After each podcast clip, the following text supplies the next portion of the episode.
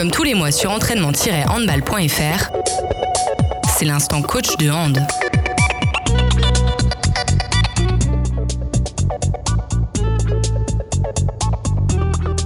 Bonjour, bonsoir, vous écoutez bien l'instant coach de hand et c'est le deuxième chapitre sur la formation. Le mois dernier, Patrick Rivière nous livrait ses conseils pour bien former ses joueurs ou ses joueuses. Aujourd'hui, nous allons voir les erreurs à éviter et les manques que peuvent ressentir certains de vos protégés. Car oui, les joueurs et les joueuses, en apportant leur ressenti, peuvent vous aider à faire évoluer vos exercices. Et pour ce troisième numéro, Olivier est toujours à mes côtés. Bonjour Olivier. Bonjour à tous. Bon, je suppose que tu es assez d'accord avec la petite présentation qui vient d'être faite. Entièrement d'accord. Alors l'idée de cette interview est de vous aider, vous les entraîneurs, à améliorer le discours que vous tenez aux joueurs et aux joueuses. Quand on croise un jeune joueur ou une jeune joueuse, on ne sait pas vraiment encore à qui on a affaire. Un joueur normal ou une future star. La présence de notre invité peut nous aider à mieux analyser le décalage régulier et réel entre ce que l'on veut expliquer aux jeunes et la façon dont ils le reçoivent. Et encore, même après 10 ans de handball, certains joueurs n'arrivent pas à corriger leurs petites erreurs. C'est dû essentiellement à un manque de travail des fondamentaux. Un mauvais positionnement de bras, une mauvaise posture défensive, une cambrure trop prononcée au moment de prendre un tir. Et justement, ce dernier exemple faisait partie des petits défauts dans ces jeunes années de notre invité. Aujourd'hui, en travaillant, c'est devenu une de ses forces. Une force que vous avez pu notamment admirer l'été dernier à Rio. Car oui, notre invité du jour est vice-championne olympique avec l'équipe de France. Je sens que vous commencez à être impatient et que vous souhaitez savoir son nom. Eh bien, notre invité du jour n'est autre qu'Estelle Enzeminko. Bonjour Estelle et bon anniversaire car il me semble que c'était il n'y a pas si longtemps. Oui, bah, euh, bonjour à vous, merci de m'avoir invité, merci beaucoup. C'était mon anniversaire il y a quelques jours, effectivement, j'ai 26 ans maintenant, donc euh, les petits défauts dont vous parliez euh, ont été un peu corrigés depuis le temps. bon, et pour ceux qui ne sauraient pas exactement qui, qui, tu es, Estelle, nous allons vous rafraîchir la mémoire. Et là, je parle sous ton contrôle. Hein. Tu as débuté ta carrière professionnelle à Nantes en National 1 pendant que tu étais au pôle de Segré, mais ton premier contact avec une belle pégueuse, c'était à Saint-Julien-de-Concelles en Loire-Atlantique. Après avoir débuté sur les bords de Loire, c'est à Sofioc en Hongrie, sur les rives du lac Balaton, que tu as évolué désormais. Entre-temps, tu as nagé dans la Garonne à Toulouse, observé la Gironde à Mios, découvert le Gard à Nîmes, revu la Loire à Nantes et à Fleury, c'est le Loiret qui t'apporte tes chances, puisqu'avec ce dernier club, tu as remporté la Coupe de la Ligue en 2016. Cette même année, tu remportes médaille de bronze au championnat d'Europe avec l'équipe de France et six mois plus tôt, tu as été sacrée vice-championne olympique, comme je l'évoquais plus tôt. Par contre, ce que je n'ai pas encore dit, c'est que tu évolues au poste de demi-centre et d'arrière-gauche. Quand on voit ton palmarès et quand on te regarde jouer, on a l'impression que tu es une joueuse complète. Mais est-ce qu'aujourd'hui, en étant professionnel, en jouant dans un grand club européen, tu as l'impression qu'il te manque encore certaines compétences? Euh, Oui, oui, il, me manque plein de choses. Euh, on se complète euh, toutes, les sportifs de haut niveau, dans le handball au fur et à mesure, mais on a quand même toutes des spécificités. Les miennes sont plus axées sur les qualités physiques, le duel et le jeu au prêt. je manque d'efficacité et de réussite sur le tir de loin. Voilà, donc j'ai encore, et comme tout le monde, une belle marge de progression sur plusieurs secteurs, mais je dirais plutôt que j'ai accentué un peu plus mes points forts, mais voilà, les défauts, ils restent toujours, il faut juste les cacher au maximum. Les cacher au maximum et ça passe par le travail. Le mois dernier, Patrick Rivière, l'entraîneur des moins de 18 ans nationaux du NLA, nous livrait lui son regard sur la formation. Pour toi, en tant que joueuse, quelle est ta vision de ce grand thème un peu généraliste, un peu obscur pour tout le monde? Euh, bah, Je pense qu'il y a plusieurs étapes. Euh, moi, euh, je dirais qu'il y a une première période, quand, moi j'ai commencé le handball à Saint-Julien-de-Concelles, c'était vraiment un petit club, c'était euh, être avec les amis, faire un sport collectif, euh, avoir une activité où tu te dépenses. C'était pas un, objectif de, se professionnaliser dans un sport. Donc la première étape, c'est, je pense, pour les entraîneurs, de donner envie aux joueurs de faire du sport, d'apprécier les entraînements, les séances, de pas nous brider en fait, parce que ça reste dans un premier temps une dépense d'énergie plus que de la performance. Et puis après, avec le temps, c'est voilà euh, travailler sur les fondamentaux, comme vous disiez. Voilà, ça c'est plus après l'étape du pôle espoir qui euh, permet de travailler voilà sur les fondamentaux, sur les bases, et puis vraiment commencer à progresser quoi. Et eh bien voilà Olivier, maintenant je me tourne vers toi car je pense que les bases sont posées. Tu vas donc pouvoir cuisiner notre invité comme tu sais si bien faire. Et donc je vais le faire avec grand plaisir. Euh, en préambule, on va juste parler du fait qu'on se connaît bien. Euh, on va pas mentir à nos auditeurs. hein, je t'ai vu euh, démarrer le handball à 10-12 ans et, euh, j'ai suivi bien sûr de très près ton parcours. Donc euh, c'était important de, le dire avant de commencer cette petite interview. Ma première question, ça va être, euh, j'aimerais savoir euh, quel regard tu portes sur la formation que tu as reçue lors de tes jeunes années. Tu as commencé à l'évoquer en répondant à, JB. Ce que je retiens, c'est mes, premières années à Saint-Julien-de-Concel où, euh, au-delà de la performance, c'était, euh, on m'a, euh, on m'a plus conforté dans l'idée du plaisir. Voilà, le plaisir de, de faire un sport collectif, de partager des valeurs, de s'entraîner, de, de l'effort, du sport en général. Et après. Après ma deuxième étape de formation, ça serait plutôt euh, voilà, celle qui m'a le plus fait progresser et qui m'a spécifié en tant que joueuse, qui m'a construite, ça serait le pôle espoir. Est-ce qu'avant de passer en professionnel, tu avais déjà ce regard, ou du moins tu sentais que certains aspects de ton jeu n'étaient pas assez aboutis? Oui, oui, alors moi, euh, je me suis toujours euh, considérée ou sentie du moins comme une joueuse déjà atypique. Donc, euh, même encore il y, a, il y a peu de temps, j'ai toujours ressenti que certains aspects de mon jeu n'étaient pas, n'étaient pas aboutis. Après, j'ai d'autres forces et, comme tout le monde, mes qualités et mes défauts. Mais euh, c'est vrai que voilà, quand j'ai commencé en professionnel, justement quand j'ai franchi cette étape de jouer en première division, euh, j'ai vraiment senti euh, au contact des autres joueuses mes manques et les, points dans lesquels il fallait que je progresse, ceux dans lesquels j'étais en retard et, et les autres. Quoi. Et de ton point de vue, quels étaient tes plus gros points faibles et tes plus grandes qualités? Et comment les as-tu travaillés? Mes plus grandes qualités, c'était, euh, euh, c'est celles qui m'ont aidé à compenser mes points faibles. hein. C'était mes qualités physiques. Donc, euh, en plus de ça, du coup, euh, j'étais jeune à l'époque, donc euh, elles étaient encore plus naturelles, on va dire, que maintenant, du moins plus spontanées. Donc, c'était, euh, voilà, des qualités de, de, de duel, de jeu au euh, et puis après décliné en qualité de vitesse, d'endurance. Moi, j'évoluais au début à l'aile gauche, donc c'était encore plus flagrant du coup sur le jeu, sur les contre-attaques, tout ça. Après, euh, j'avais euh, une, bonne vision du jeu défensive. Par contre, euh, mes qualités euh, étaient aussi mes défauts dans le sens où euh, voilà j'avais euh, je pas de timing. Donc je faisais tout, souvent tout très vite. Euh, euh, je, je contrôlais pas mes courses je contrôlais pas mes appuis mes distances.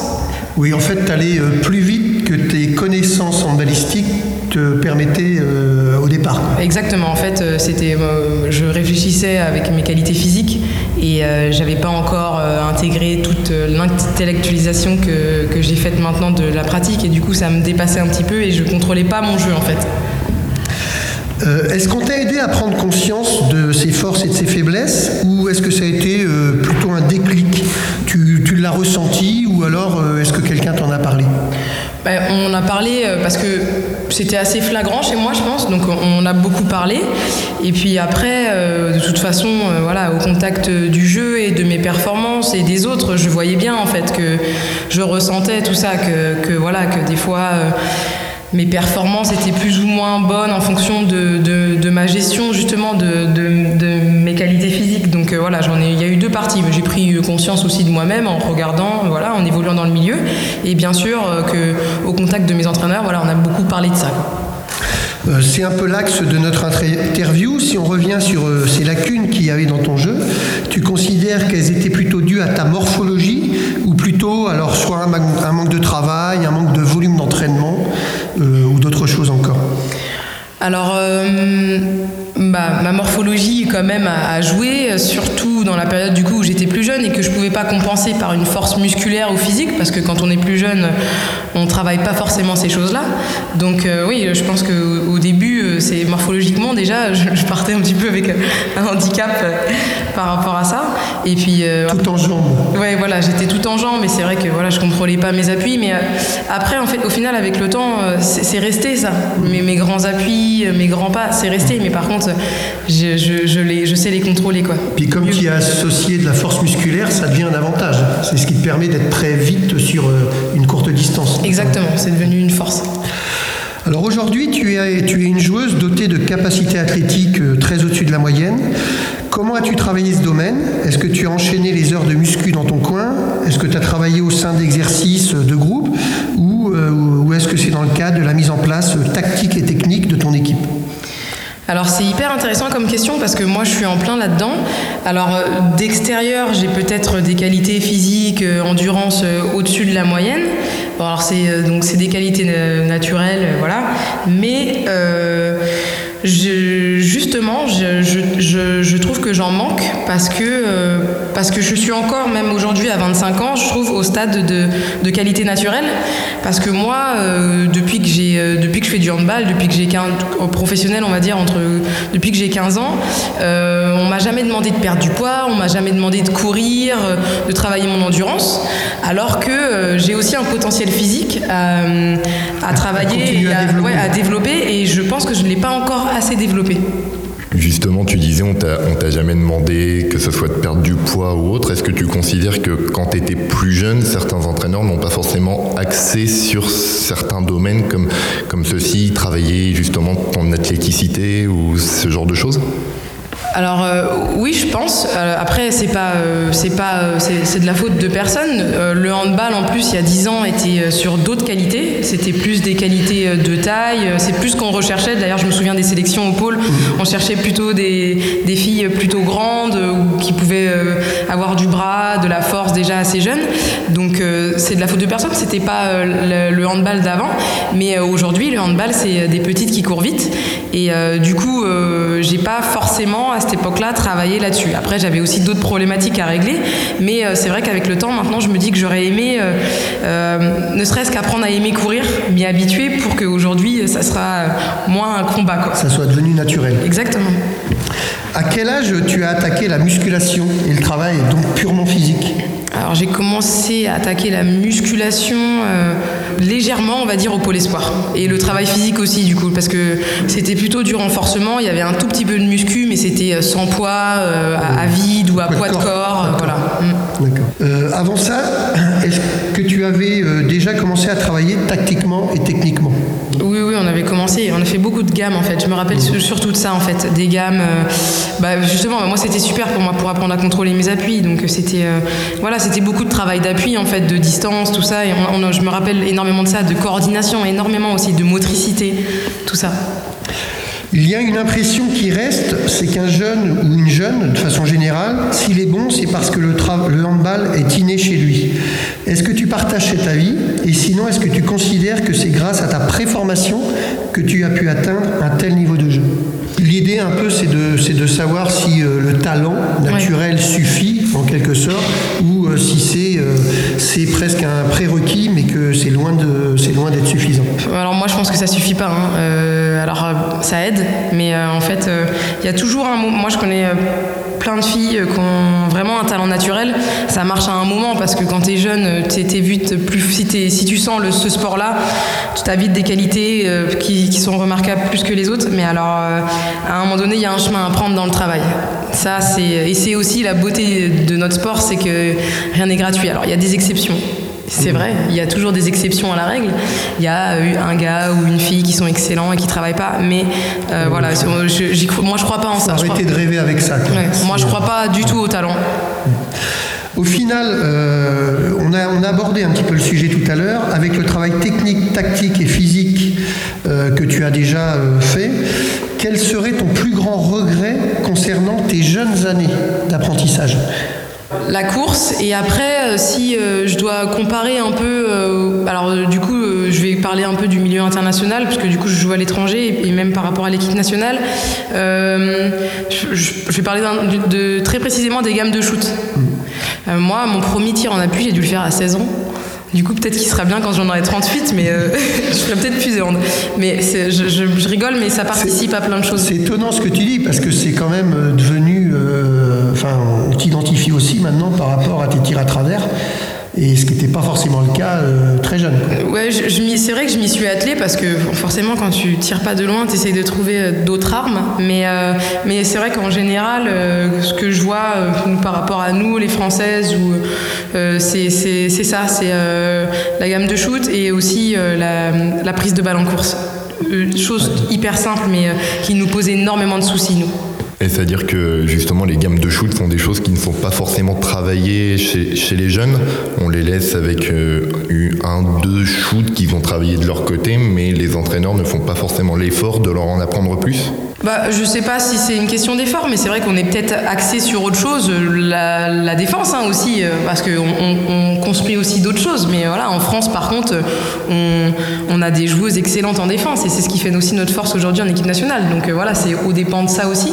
Mais par contre, c'est vrai que, par exemple, voilà, en, attaque, euh, sur le shoot, je pense que, en travaillant le tir en appui à, à 14 ans, est-ce qu'on peut pas du coup créer un peu plus d'automatisme sur les années qui viennent. Quoi.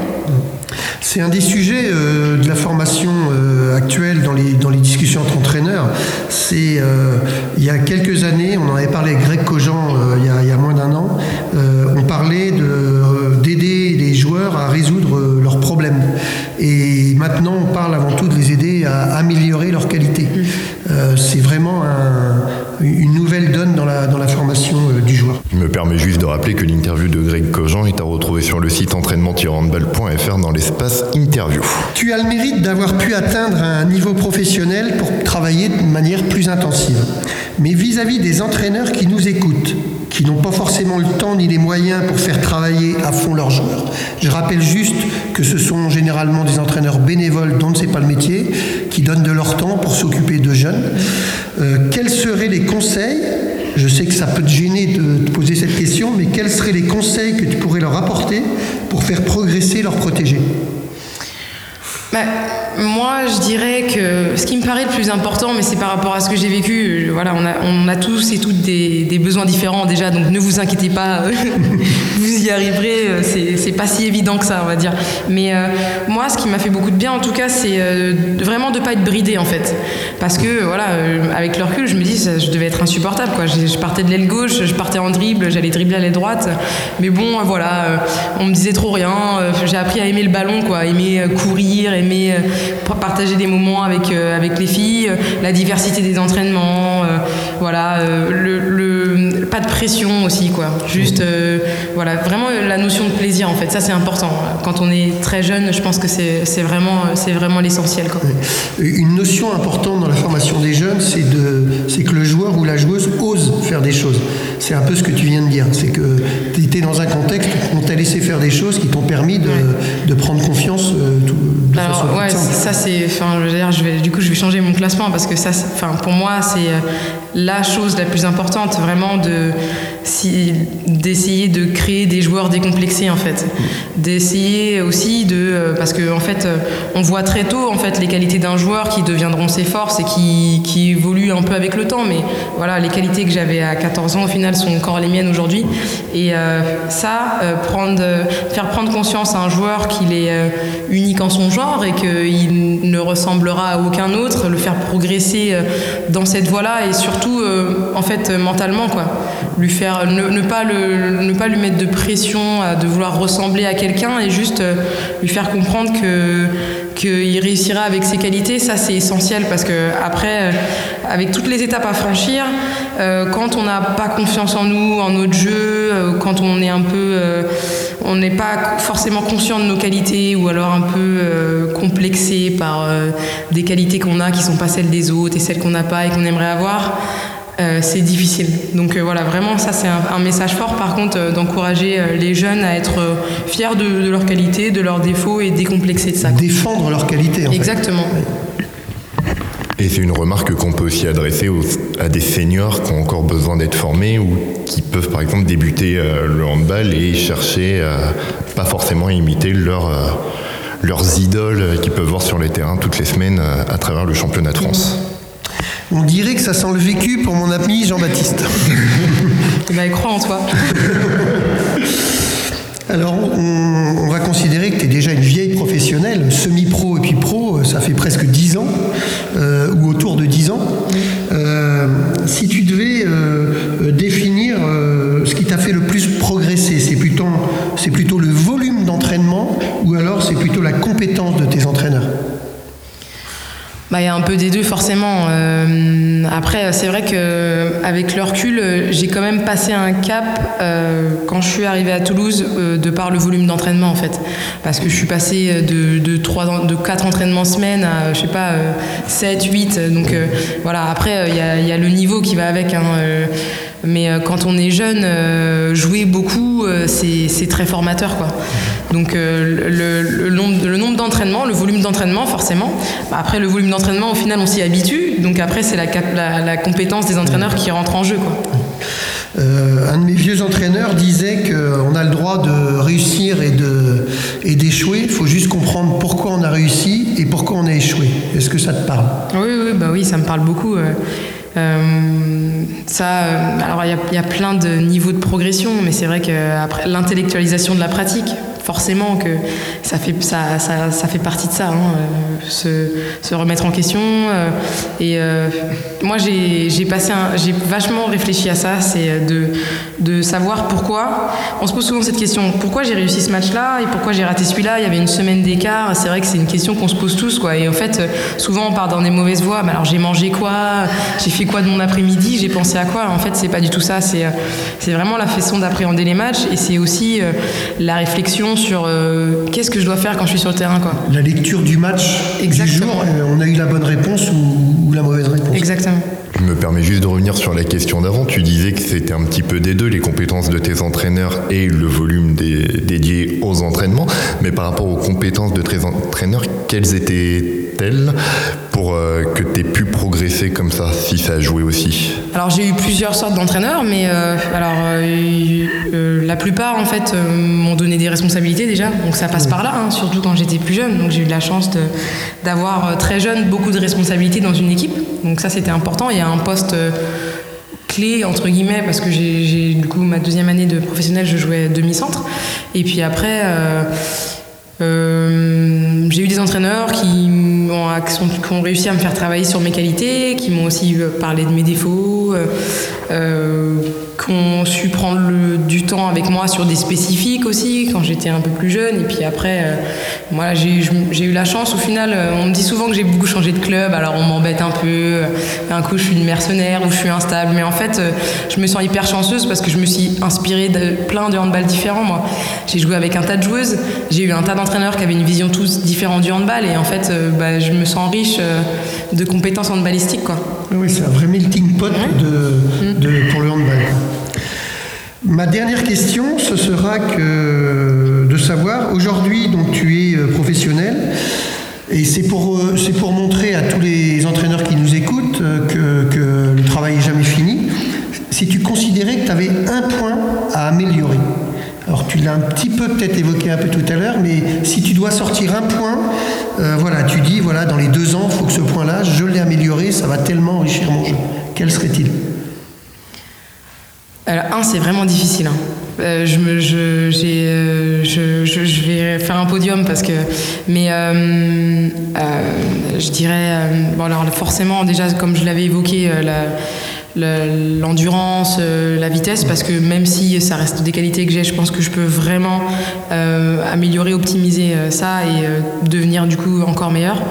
je, parlerai, bah, je parlerai du physique parce que c'est pareil, je considère que musculairement j'ai encore une étape à franchir par rapport à ça. Quand je vois les joueuses qui évoluent à mon poste à ce niveau-là, je me trouve encore trop crevette et il faut que j'existe physiquement aussi en faisant attention à ne pas sortir non plus de ton voilà, jeu à toi. Exactement. Euh, Donc il faut que je trouve la, balance euh, mais, euh, là-dedans, mais je, voilà, j'ai mon chemin un peu.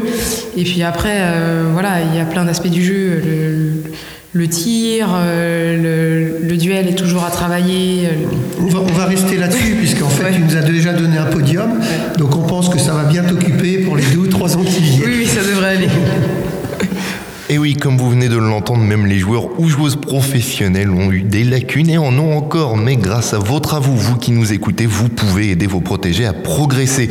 Mais vous le savez maintenant, dans l'instant coach de hand, on aime bien récapituler un petit peu tout ce qu'on vient de voir. Donc pour un exemple concret, Estelle, est-ce que tu pourrais nous faire un résumé des grandes étapes de, ta formation de joueuse?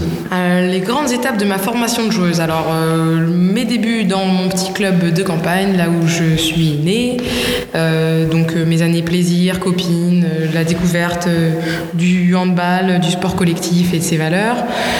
le départ au pôle espoir, donc là le début de la formation euh, plutôt spécifique, euh, voilà, en petit comité avec les études en même temps, donc euh, vraiment le début d'un grand chantier, et, remettre un peu toutes les qualités et les défauts dans le bon ordre, voilà. Ensuite, bah, le départ, mes jeunes années dans mes premiers clubs professionnels où voilà, j'avais beaucoup de responsabilités et puis j'avais beaucoup le droit à l'erreur aussi et j'aimais bien cette période-là. Après, euh, bien sûr, euh, il y a eu euh, les débuts avec l'équipe de France, forcément.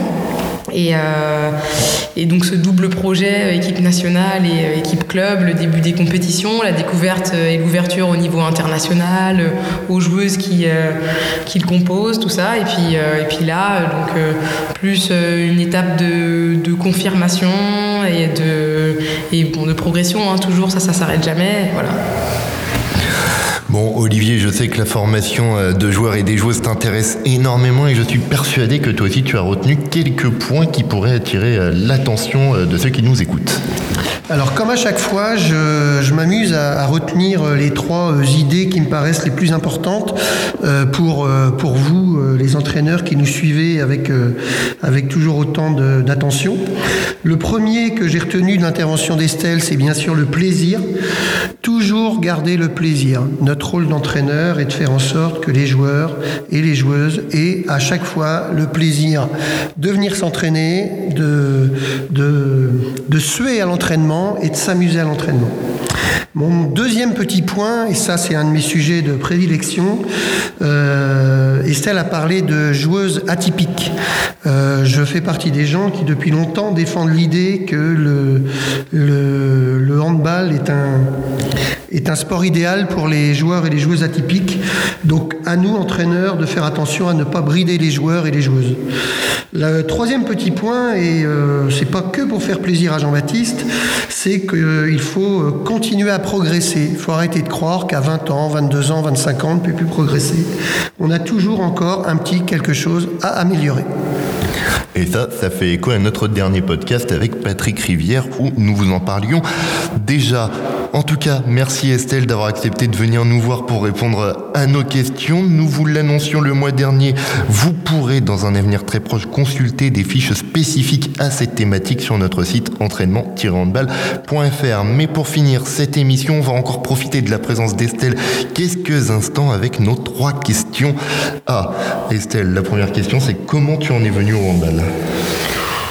L'envie de faire un sport, euh, voilà, euh, le fait d'habiter dans une petite ville de campagne, il n'y a pas non plus 1500 sports à dispo. J'aurais bien aimé faire du hockey sur glace, mais euh, c'était pas possible. Donc voilà, c'était le handball, les copines, la période collège, tout ça. Un coach qui t'a marqué durant toute ta carrière et pourquoi? Alors mon premier coach en première division, qui s'appelle Olivier Orfèvre, qui m'a beaucoup marqué parce qu'il avait une vision du handball très rock'n'roll euh, et qui était assez novatrice. Alors moi, c'était ma première année en première division, donc je pensais que c'était comme ça. Et en fait, j'ai vite découvert que pas du tout. Mais voilà, on s'entraînait en musique, euh, anti-musculation, euh, on courait pendant les entraînements. Après, à la fin des entraînements, on courait pendant 20 minutes en ligne comme ça. On avait un projet de jeu. Dès qu'on marquait un but en contre-attaque, on repliait en strict sur tout terrain. Donc c'était un peu, c'était complètement fou. Et c'est surtout que c'est lui, en fait, qui m'a amené à jouer au, poste de demi-centre sur une histoire hein, complètement loufoque et euh, voilà un entraîneur, oui, bien rock'n'roll, vu la présentation que, tu nous en fais. Le hand, en ce moment, évolue beaucoup. Le coach de demain, quelles devraient être ses principales qualités, selon toi? Alors, euh, dans les qualités techniques, je dirais créatif parce qu'on s'entraîne beaucoup, donc on a besoin de, on a besoin de la diversité des contenus, euh, voilà. Euh, motivé forcément, c'est mieux. Euh, et après, il y a aussi les qualités humaines qui sont, qui sont vraiment très importantes. Donc je dirais disponible, à l'écoute, et puis voilà, un entraîneur moderne et qui aime ce sport comme nous toutes. Voilà, maintenant vous savez tout sur tout sur Estelle Nzeminko, que l'on remercie encore d'avoir accepté de venir dans nos locaux aujourd'hui. Merci à vous de m'avoir invité, c'était un bon moment et puis voilà, c'est toujours un plaisir de revoir Olivier qui est un petit peu mon papa de substitution. Donc voilà, merci beaucoup. Bon, on va remercier justement Olivier d'avoir une nouvelle fois mené cette interview d'une main de maître. Tu as encore le moyen de mettre à profit tes talents dès le mois prochain car nous aborderons la question du projet de jeu. Et pour ce faire, c'est encore un grand nom du handball qui viendra à notre micro. Pascal Mahé nous livrera ses secrets pour préparer votre équipe Tactiquement, du coup, on attend vos questions comme d'habitude, c'est à la page de l'émission sur le site entraînement-handball.fr ou via les réseaux sociaux dans l'espace commentaire de ce podcast. Et bien sûr, pour ne rater aucun numéro de l'instant coach de hand, n'oubliez pas de vous inscrire sur notre site internet ou sur nos pages SoundCloud et iTunes. Pour refermer définitivement ce troisième épisode, le mot de la fin est pour toi Olivier. Donc merci à Estelle, au revoir à tous et surtout, coachez-vous bien.